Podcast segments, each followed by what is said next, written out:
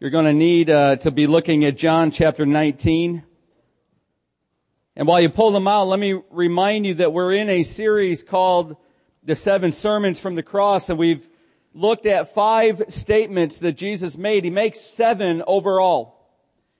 And it's, it's been interesting because some people are surprised. Uh, last night after the service, I had some people comment to me that, uh, what are you going to do for next week? You're done with the statements. You're going to make one up. I don't know why he has such a low opinion of my uh, faithful preaching to the Lord's word, but there is indeed a seventh statement. We're going to be looking at that one next week. But tonight, this morning rather, we're looking at the sixth statement. And you'll see it in John chapter 19, verse 20, or verse 30. And I'm going to draw your attention there. And let me get your minds ready as we do a deep dive into what's behind these three words because they hold great, great significance for us. So let me give you an interchange, a, an interaction between a Christian and his neighbor. There's a great difference between your religion and mine, said the Christian to his neighbor. Really, was, was the reply. Well, what is it? Well, here it is. Your religion has only two letters in it. Mine has four. And perplexed, the neighbor said, Well, I don't really understand. What do you mean? And the, and the Christian said, Well, yours has the word do, and mine has the word done. Now, I want you to take that simple little illustration. And I want you to take the letters D, O, N, E, and I want you to transpose them over the cross in your mind's eye. And as we approach again the suffering of Jesus, let's look at this concept that Christianity is all about the word done not about the word do. It's Friday afternoon. It's just minutes, maybe even literally seconds before three o'clock in the afternoon. It had been a long six hours of suffering for Jesus. He'd been on that cross since nine o'clock that morning, the Bible says. It was a cursed, wretched tree. In fact, friends, listen, if you want to, if you want to try to climb inside the horror of the cross, then listen to the Roman statesman, the publican Cicero. Here's what he said about crucifixion. Let the very name of the cross be far away, not only from the body of a Roman citizen, but even from his thoughts, his eyes, and his ears. Don't even think about the cross, is what he's saying. And by the way, that's not uncommon today. There's a lot of people that teach, there's a lot of people that preach, and there's a lot of people that insist stop looking at the cross. Well, 1993, that wasn't too long ago.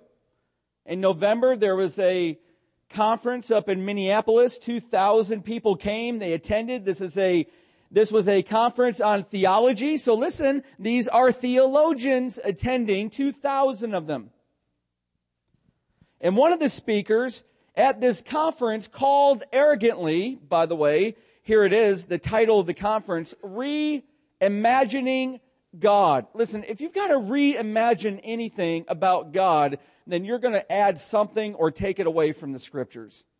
You don't need to reimagine anything. You just need to read the Word of God, study it, show yourself approved, and learn from it. For all we need to know is plainly written in the Word of God. But not for 2,000 theologians in 1993. They've got to reimagine God. So the first speaker was lesbian feminist Virginia Mollenkott.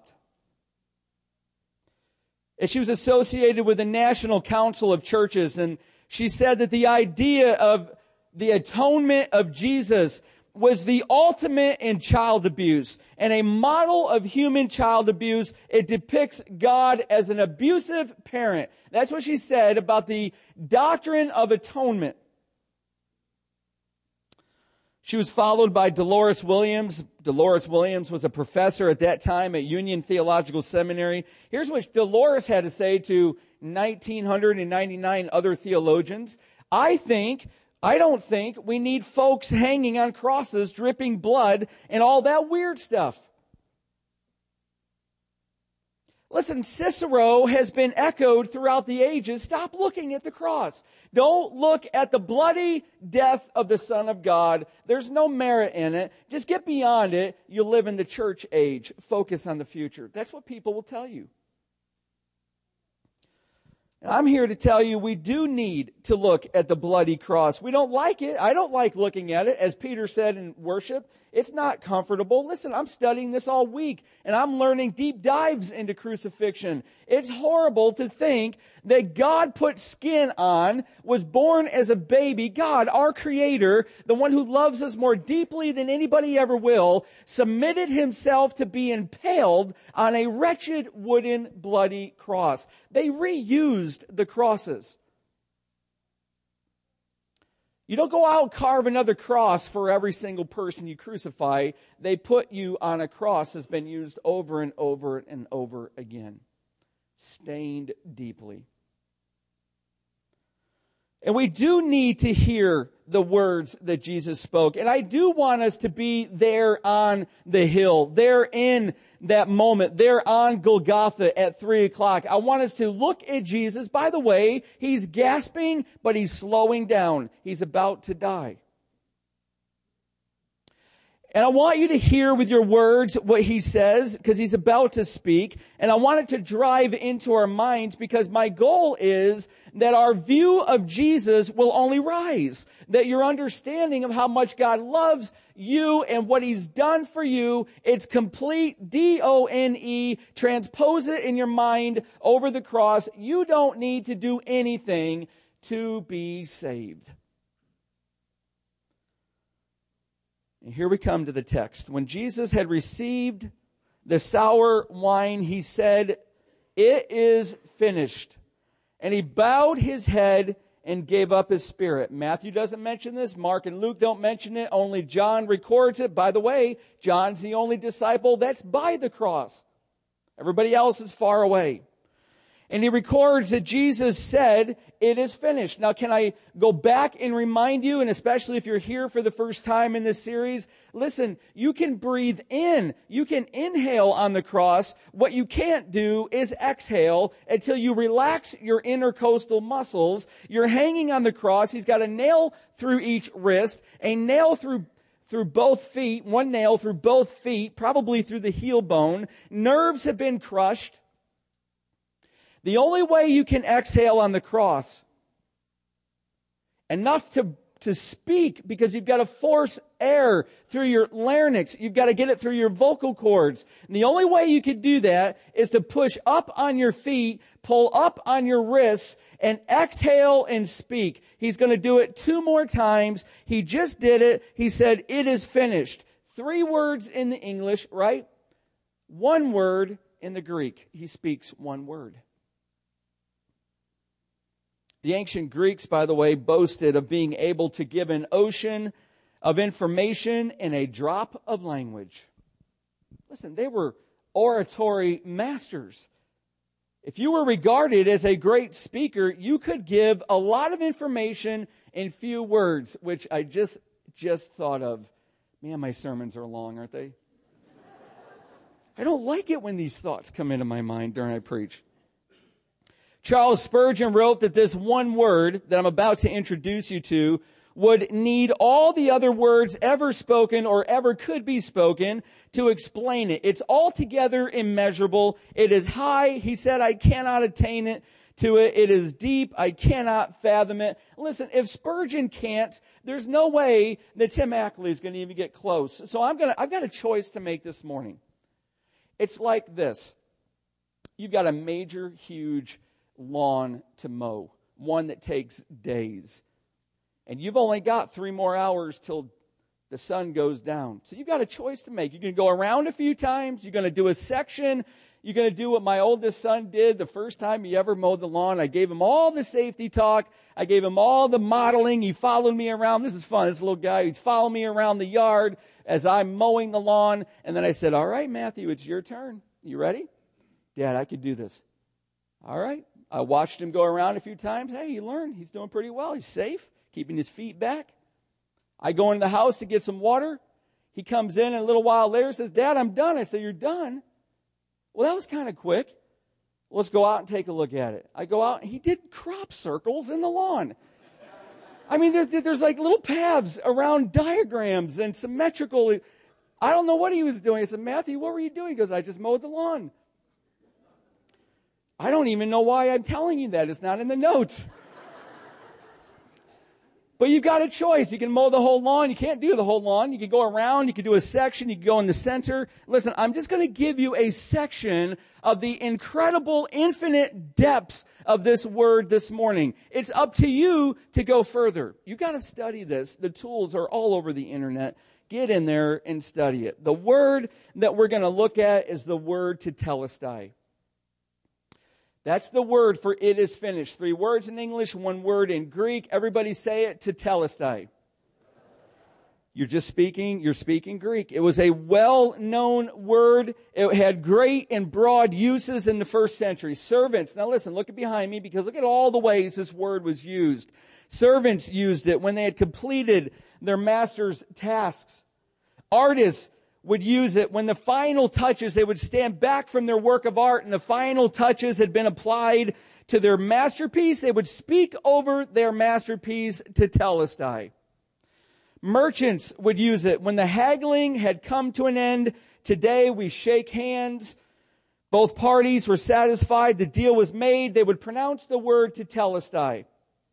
Farmers used it when a perfect lamb was born into the flock. Tax collectors wrote the word tetelestai across the receipt when you paid your taxes in full. Bankers used the word when a loan that you had taken out was completely repaid.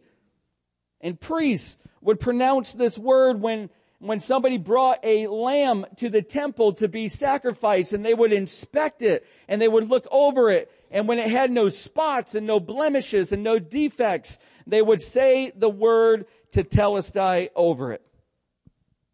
A lot of uses. But even more, let me remind you of what I've frequently told you is that the Greek language, friends, this is what makes both the Greek language both so difficult and so wonderful because the Greek language has tenses.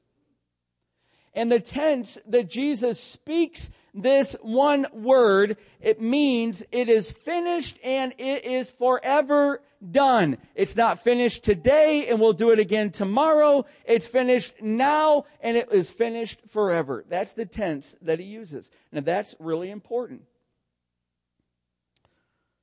Now, I gave you a quick look at what the word tetelestai means and how it was used. It means completed. It was used always, listen, always positively. There was not a single negative use for the word. And I've told you all of that, but let me ask you this to think in your mind. Well, what is it? What is finished? And this now becomes the fun part of having to study and having to pray and having to learn and discern what is it that is completed. Well, the first answer, I'm to give you three. We're going to really focus on the third. The first one is that tetelestai was Christ's confirmation that all the prophecies that had spoken about him in the Old Testament, they'd all been fulfilled. You remember last week, I thirst, his fifth statement from the cross.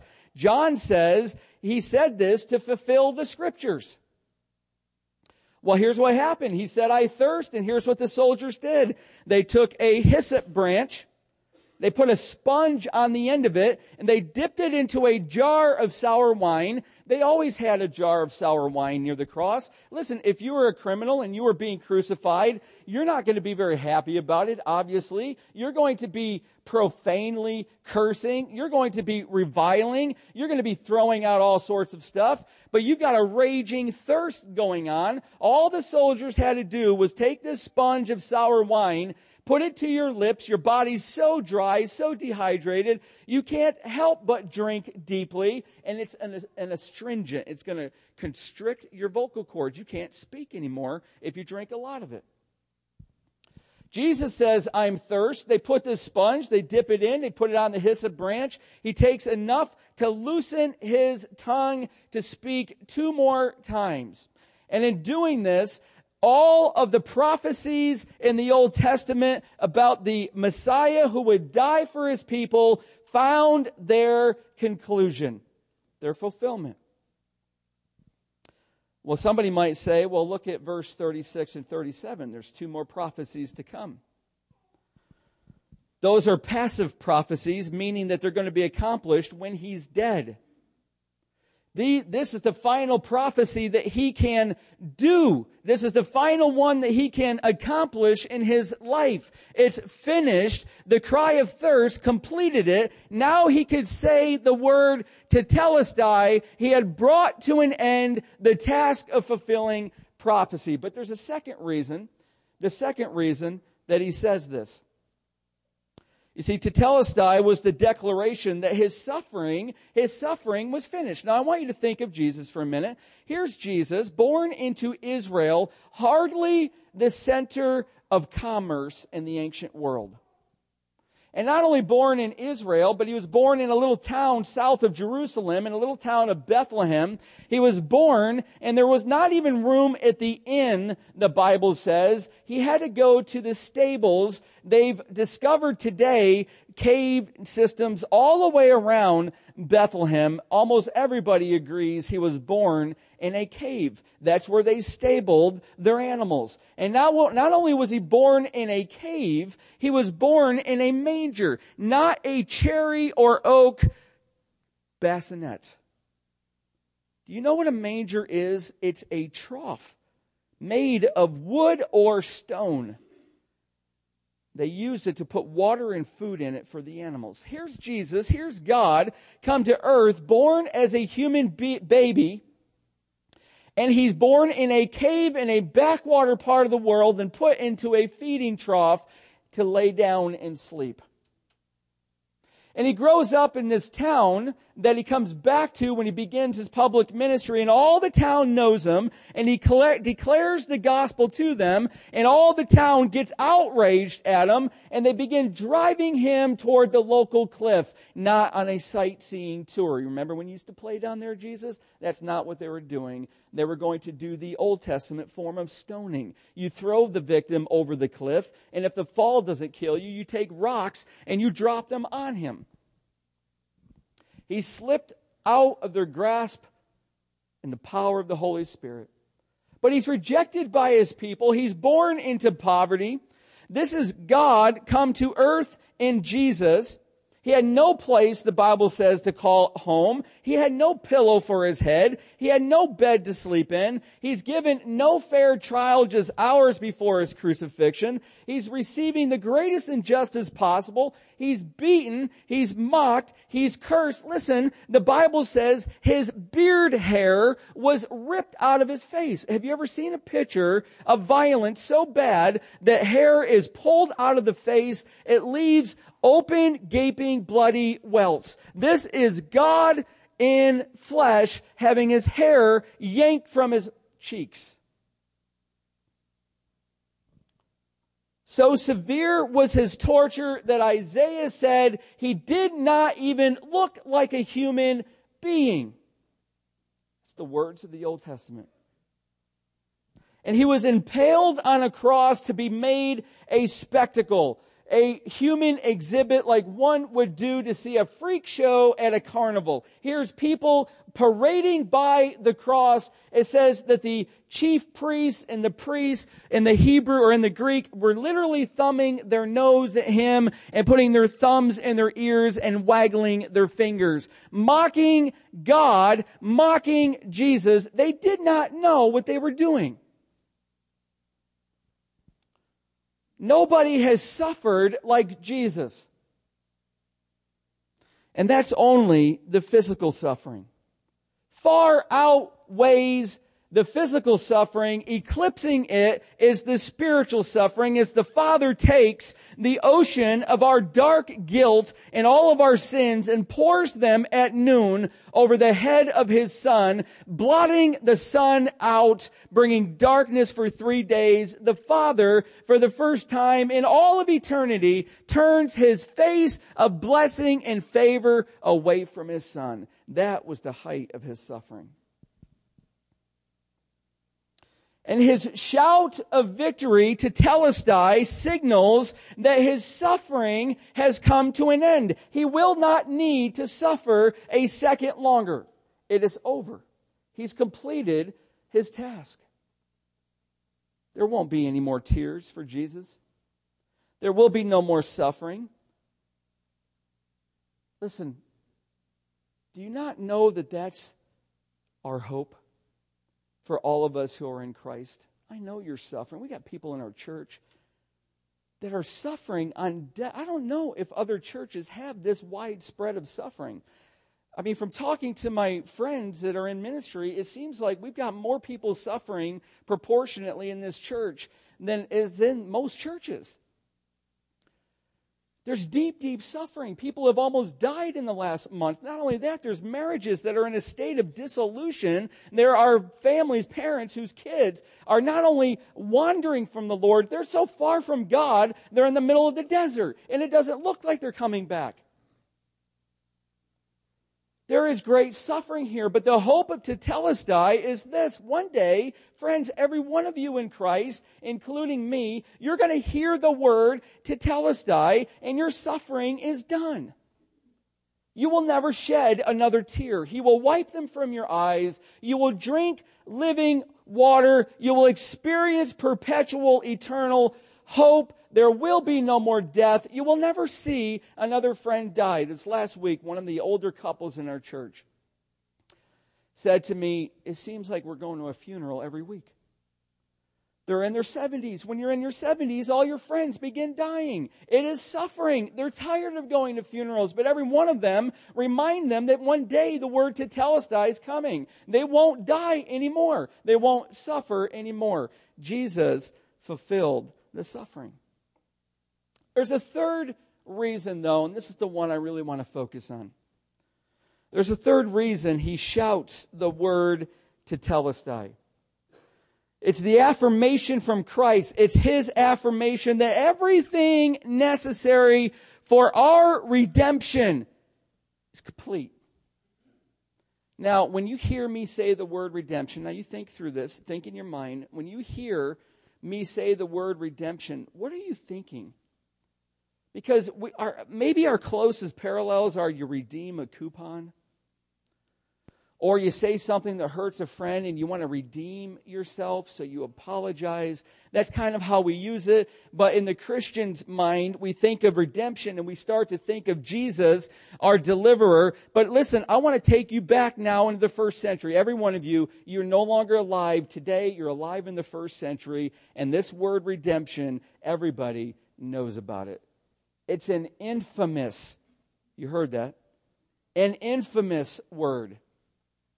Because it's a word that is deeply, deeply connected to war. Wow. Pastor Tim, I never heard that before. What do you mean it's deeply connected to war? In the ancient days, wars were conducted a little bit differently than they are today. You see, one of the unfortunate customs of war was that the losing side, those who were vanquished, the losing side, all the ones still alive, were gathered up by the winning side, and they were brought together, and then they would do interviews with each one of them. And if you had no family of rank back home, and if you had no family of money back home, you were then moved to become a slave to the conquering army. But if you belonged to a family of rank, and if you, your family had wealth and money, then you were separated out, and then they would send a letter back to your family that says, if you want your loved one back, here's the purchase price, and the purchase price was called the ransom. You got that? Of course, you're going to want to have your loved one back. You're going to want to pay that ransom price. But here's the situation. You're not only now in the first century, men, men, you're the only ones that go to war in the first century. Men, you're on the losing side. And left to yourselves, listen, left to yourselves, if you have no family that will pay the ransom price, left to yourselves, you have no way to get yourself out of bondage. You are enslaved. This is the understanding that all lies behind the word redemption. It's what enables us to now begin to hear the real heart of Jesus when he shouts out in victory tetelestai. You see, the need for redemption, the way I just explained it, is seen all through the scriptures. Let me take you on a quick tour. Remember Genesis 1? God created everything. God's the creator and everything's his creation. Listen, what artist has to answer to his work of art? To the creator belongs the creation. We are God's. We answer to God. We owe God our life. And we might turn from God as maybe even some of us here have today. We might deny that he exists. But we cannot alter the fact that God made us and we all belong to Him. But then all of a sudden in Genesis 3, sin comes into the picture. Now you might say, well, I don't really like talking about sin. That's because you're a sinner. And I am too. But we've all sinned. You know, I got to tell you, in all the years of ministry since 1992 that I've been in, I've never once had somebody really tell me that they've never sinned, even unbelievers and atheists. Listen, you've been given a conscience. Everybody has a conscience, Romans chapter 2. Everybody has a standard in their mind. It might be a seared conscience. It might be a conscience that has a different standard than mine, but everybody has a conscience. And whenever you go against your conscience, then you feel guilt. And that guilt is the evidence of your sin. Every single human being is a sinner. I learned this very, very early in parenting. How can you have a six month old little boy? They can't even walk but crawls his way towards the electrical outlet, hears his father say, don't touch that son, that is dangerous, move your hand, and yet he looks right at me as he begins to reach for that outlet, wondering what I'm going to do. Six months old.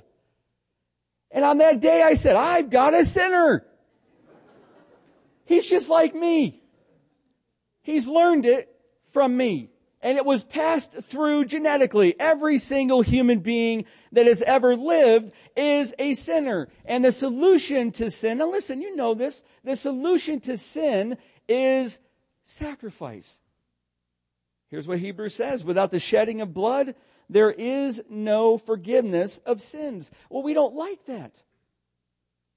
But listen, you've got to understand, God said to Adam and Eve, the day that you sin is the day you die. Sin brings death. And he also said, God did in Leviticus, that there's life in the blood. If sin is so heinous that it could bring death, then the only antidote, the only atonement for it is the life of a living creature has to be given up to make atonement for the death bringing sin. That's why sacrifice has to be made.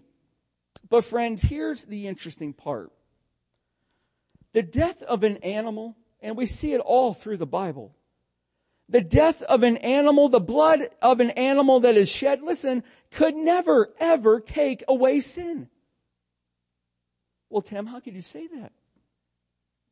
It seems like that's all they did in the Old Testament was sacrifice animals. Sin is too evil, it is too terrible for the blood of an animal to atone for it. Friends, listen, the Jews knew this. The Jewish people knew this. This is why smoke rose continually from the altar because you had to over and over and over make another sacrifice.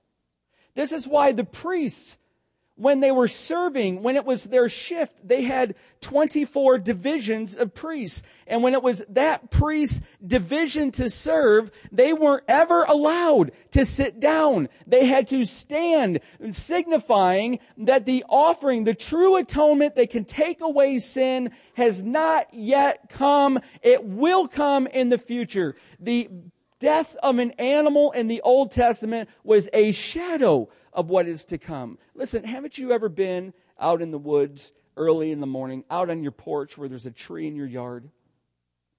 And as the sun begins to peek up over that horizon, all of a sudden it casts that long shadow from your tree.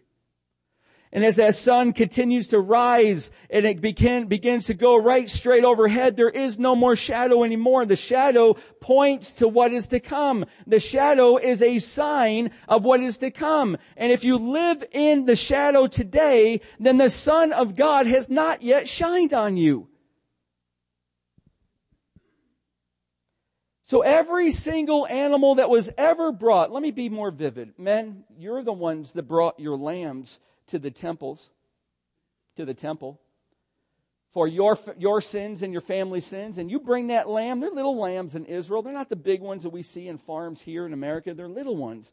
And you bring that lamb and you, you lead it up this 15 steps to the, of the Temple Mount, and you go through the court of Gentiles with your lamb, and you go through the court of women, and you go into the court of men, and that's as far as you can go, because the next court's the court of priests. There's a railing that separates the court of men from the court of priests. You go to the railing and a priest will come and meet you and the priest will have a knife in his hand and he will hand you fathers that knife and as you take the sins of your family yours and your families and as you pray them over laying your hands on the head of that lamb it will be after that is completed the trumpets will blow and the priest will say now is the time to sacrifice and you will slit the throat of your lamb. And that priest who now has a silver bowl in his hand will catch the falling blood and we think this is grotesque.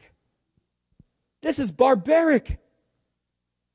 But the blood that is flowing out of the, the lamb's severed carotid arteries is not powerful enough to take away your sins. It points to the one whose blood will be powerful enough to take away your sins. And that's the blood of the Lamb of God Jesus Christ. Every animal offered in faith in the Old Testament could cover your sins only because it pointed to the perfect sacrifice that was soon to come, Jesus Christ. But he will take them away, not cover. Well, maybe it makes sense this way. You know, you could write me a check today, and you could write that check in any amount you wanted. But if you don't have the money that's in your account to cover the check, it's a worthless piece of paper. The, the written check, friends, only has value when you've got money in your account to cover it. It was the blood of Christ. It was the blood of Christ that stood behind every single sacrifice of an animal that was made in faith. And it could cover your sins, but the blood, perfect blood of Christ could take them away. The cry of Tetelestai as we return to Jesus, it's the finished cry of victory. He's proclaiming that his blood, his death just wrote the check. It just made the deposit into the bank of God's favor that can underwrite every check that was ever written and every animal sacrifice that was done in faith to God. That's how it works. And his death made atonement. His death paid the price for the freedom for any who would trust in it. This is what Jesus said, John 8. He said, If you abide in my word, you can see it behind me, you are truly my disciples and you will know the truth. And look what he says the truth will set you free. But free from what? He goes on, he says, Truly, truly, I say to you that everyone who commits sin is a slave to sin. Let's just be honest. Have you committed sin? The answer is yes. and it made you a slave to sin. And let me take you back to redemption. You ready? Sin has captured all of us. Listen, it's the, it's the conquering army. And we've lost.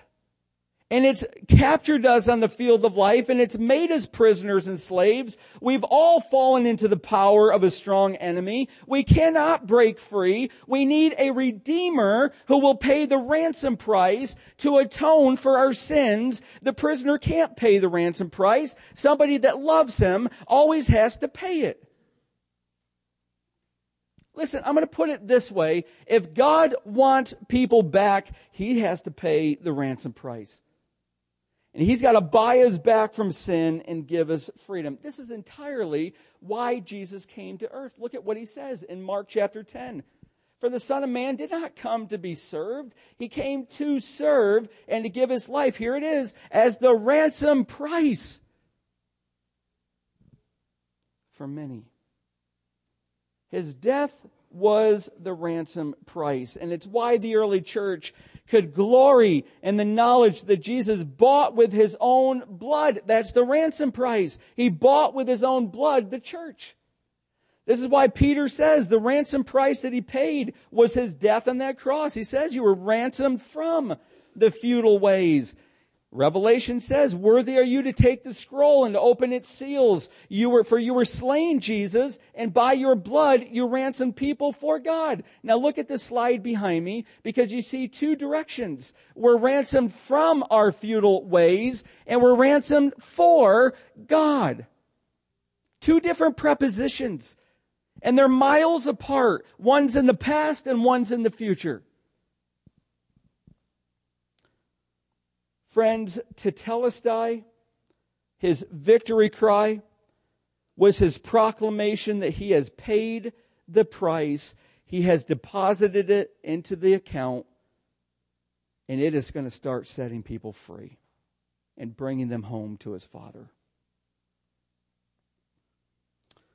It's his cry that Satan was defeated and you might say, well, I don't understand that. How can you say Satan is defeated? He's still all around me. He confounds me. He trips me up. I can see his devastating evil. I can see it everywhere. Well, let me put it this way. Thunder and lightning.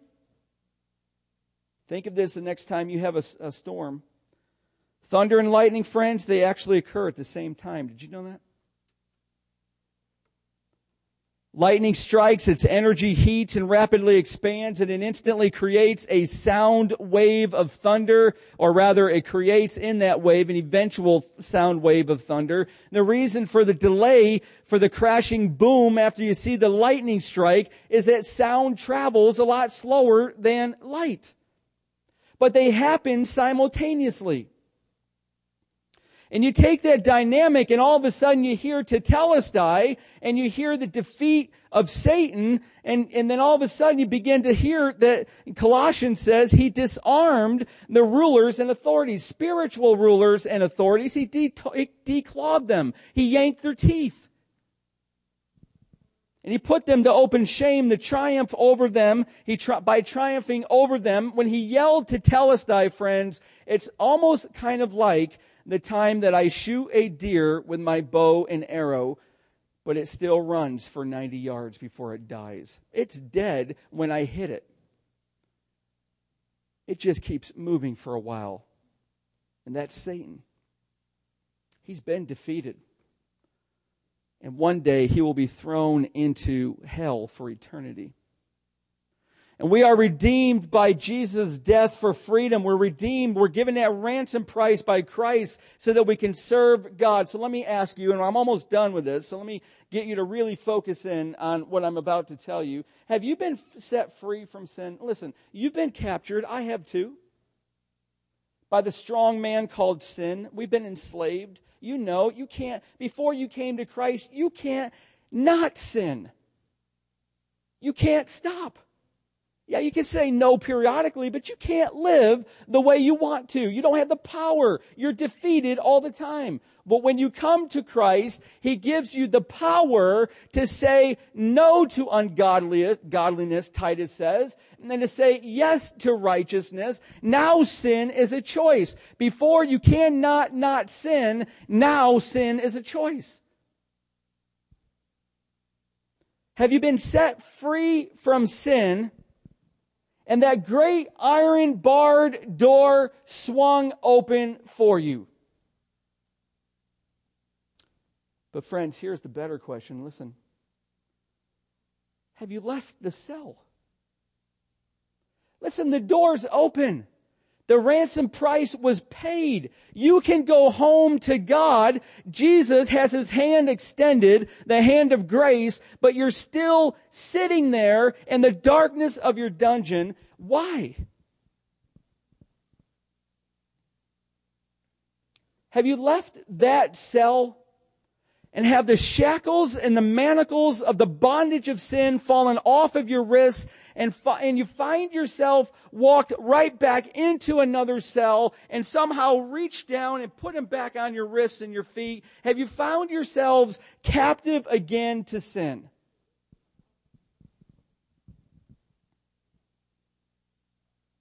Haven't you ever gone to the zoo? And seeing those great gorillas just sitting there staring back almost with lifeless eyes. Haven't you ever seen that elephant? Incredibly powerful, yet it could be tied by a thin little rope to a stake that if it really wanted to, it could uproot without even thinking a sneeze. And have you ever seen those lions, those king, kings of the beasts? All they do as you're at the zoo, you wait for 20 minutes and they never even move. They just sit there in the sun, lay there and pant and look around. That's the Christian who's been freed from sin, whose door cell has been opened, has been ransomed, bought through the blood of Christ, but has found new ways to be enslaved, has found new manacles to put on his wrists or her ankles. See, tetelestai, friends, listen, if you don't get anything else out of the sermon, at least get this. Tetelestai is Christ's declaration to us that everything that's needed to give us our freedom from sin and our freedom to serve God, everything that's needed is done. He did it. He's finished the work to make us free. Sin, friends, if you're in Christ, is no longer your master. Satan no longer has domineering power over you. If you sin, and we all will sin. There's a battle between our flesh and the spirit. But if you're captive in sin again as a Christian, you've chosen it because it's your freedom that He has purchased. You're not your own, Paul says. You're bought with a price. The price was the blood of Christ, He paid the ransom. And He's brought you home from the conquering army. So glorify God in your body. You know, we have an artist in our church who, when she learned about this great word to tetelestai and its power and its significance for her, she began every painting from that point after she applied the final finishing touch she began to write that word on the bottom of her painting and sign her name to declare what Jesus Christ has done for her. Have you written that word on your heart? To be honest with you, some of you here, with as many people are here, you may never, ever have written that word on your heart. You may not yet have turned to Christ in faith. You may not yet have been have had the check clear the bank that's paid for your sins. You're still in your sins. You're still in bondage. That might be you this morning. Listen, if that's you, likely you know it because you're feeling heat inside your chest that you can't explain. You're feeling that anxiety. I felt it. I'll give you what I think you might want to do in a minute. But maybe you're a Christian. Maybe you are in Christ. Maybe He has written that word on your heart, but you've forgotten and you've walked back into another dungeon and you've slapped chains back on your wrists and now you're in bondage again and He still has the prison door open. He still has His hand of grace extended to walk you out of it, but you're not moving. You're sitting there and you're content in your misery and you don't need to be. You were bought to be free. It's your right to be free to serve God. Well, I think there's maybe two different sectors of people here this morning. So let me invite you to do something. Just close your eyes. I'm not going to make you get out of your seat, but I will ask you to be honest. And if everybody has their eyes closed, the camera is now off. I am the only one that's looking, and I want to look because I want to pray for you. And I'm going to start, I'm going to ask two different questions. One of them is this one. Please be honest. If you know, you know, you know that God has not yet written the word to tell us telestai over your heart, and you're still in bondage, would you just simply raise your hand so I can pray for you? Be honest. I see that hand. I see that one. I see that one. I see those five, six, seven. I see more of them. Be honest. I see that one too. Keep raising your hands because I want to know who I'm going to be praying for in a minute. Be honest. Are there any more? Let me give you a moment. Don't wrestle with this. Eternity is at stake. You can have that word written on your heart. Any more hands go up?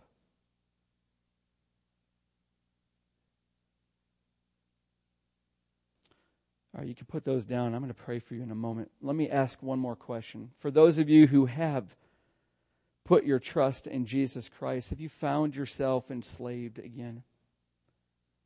In bondage to a sin that you cannot escape, you cannot seem to let go of, you cannot get victory over? Do you realize that Jesus has done everything that needs to be done for you? The door is still open. His hand of grace still is extended to you. He has not left you.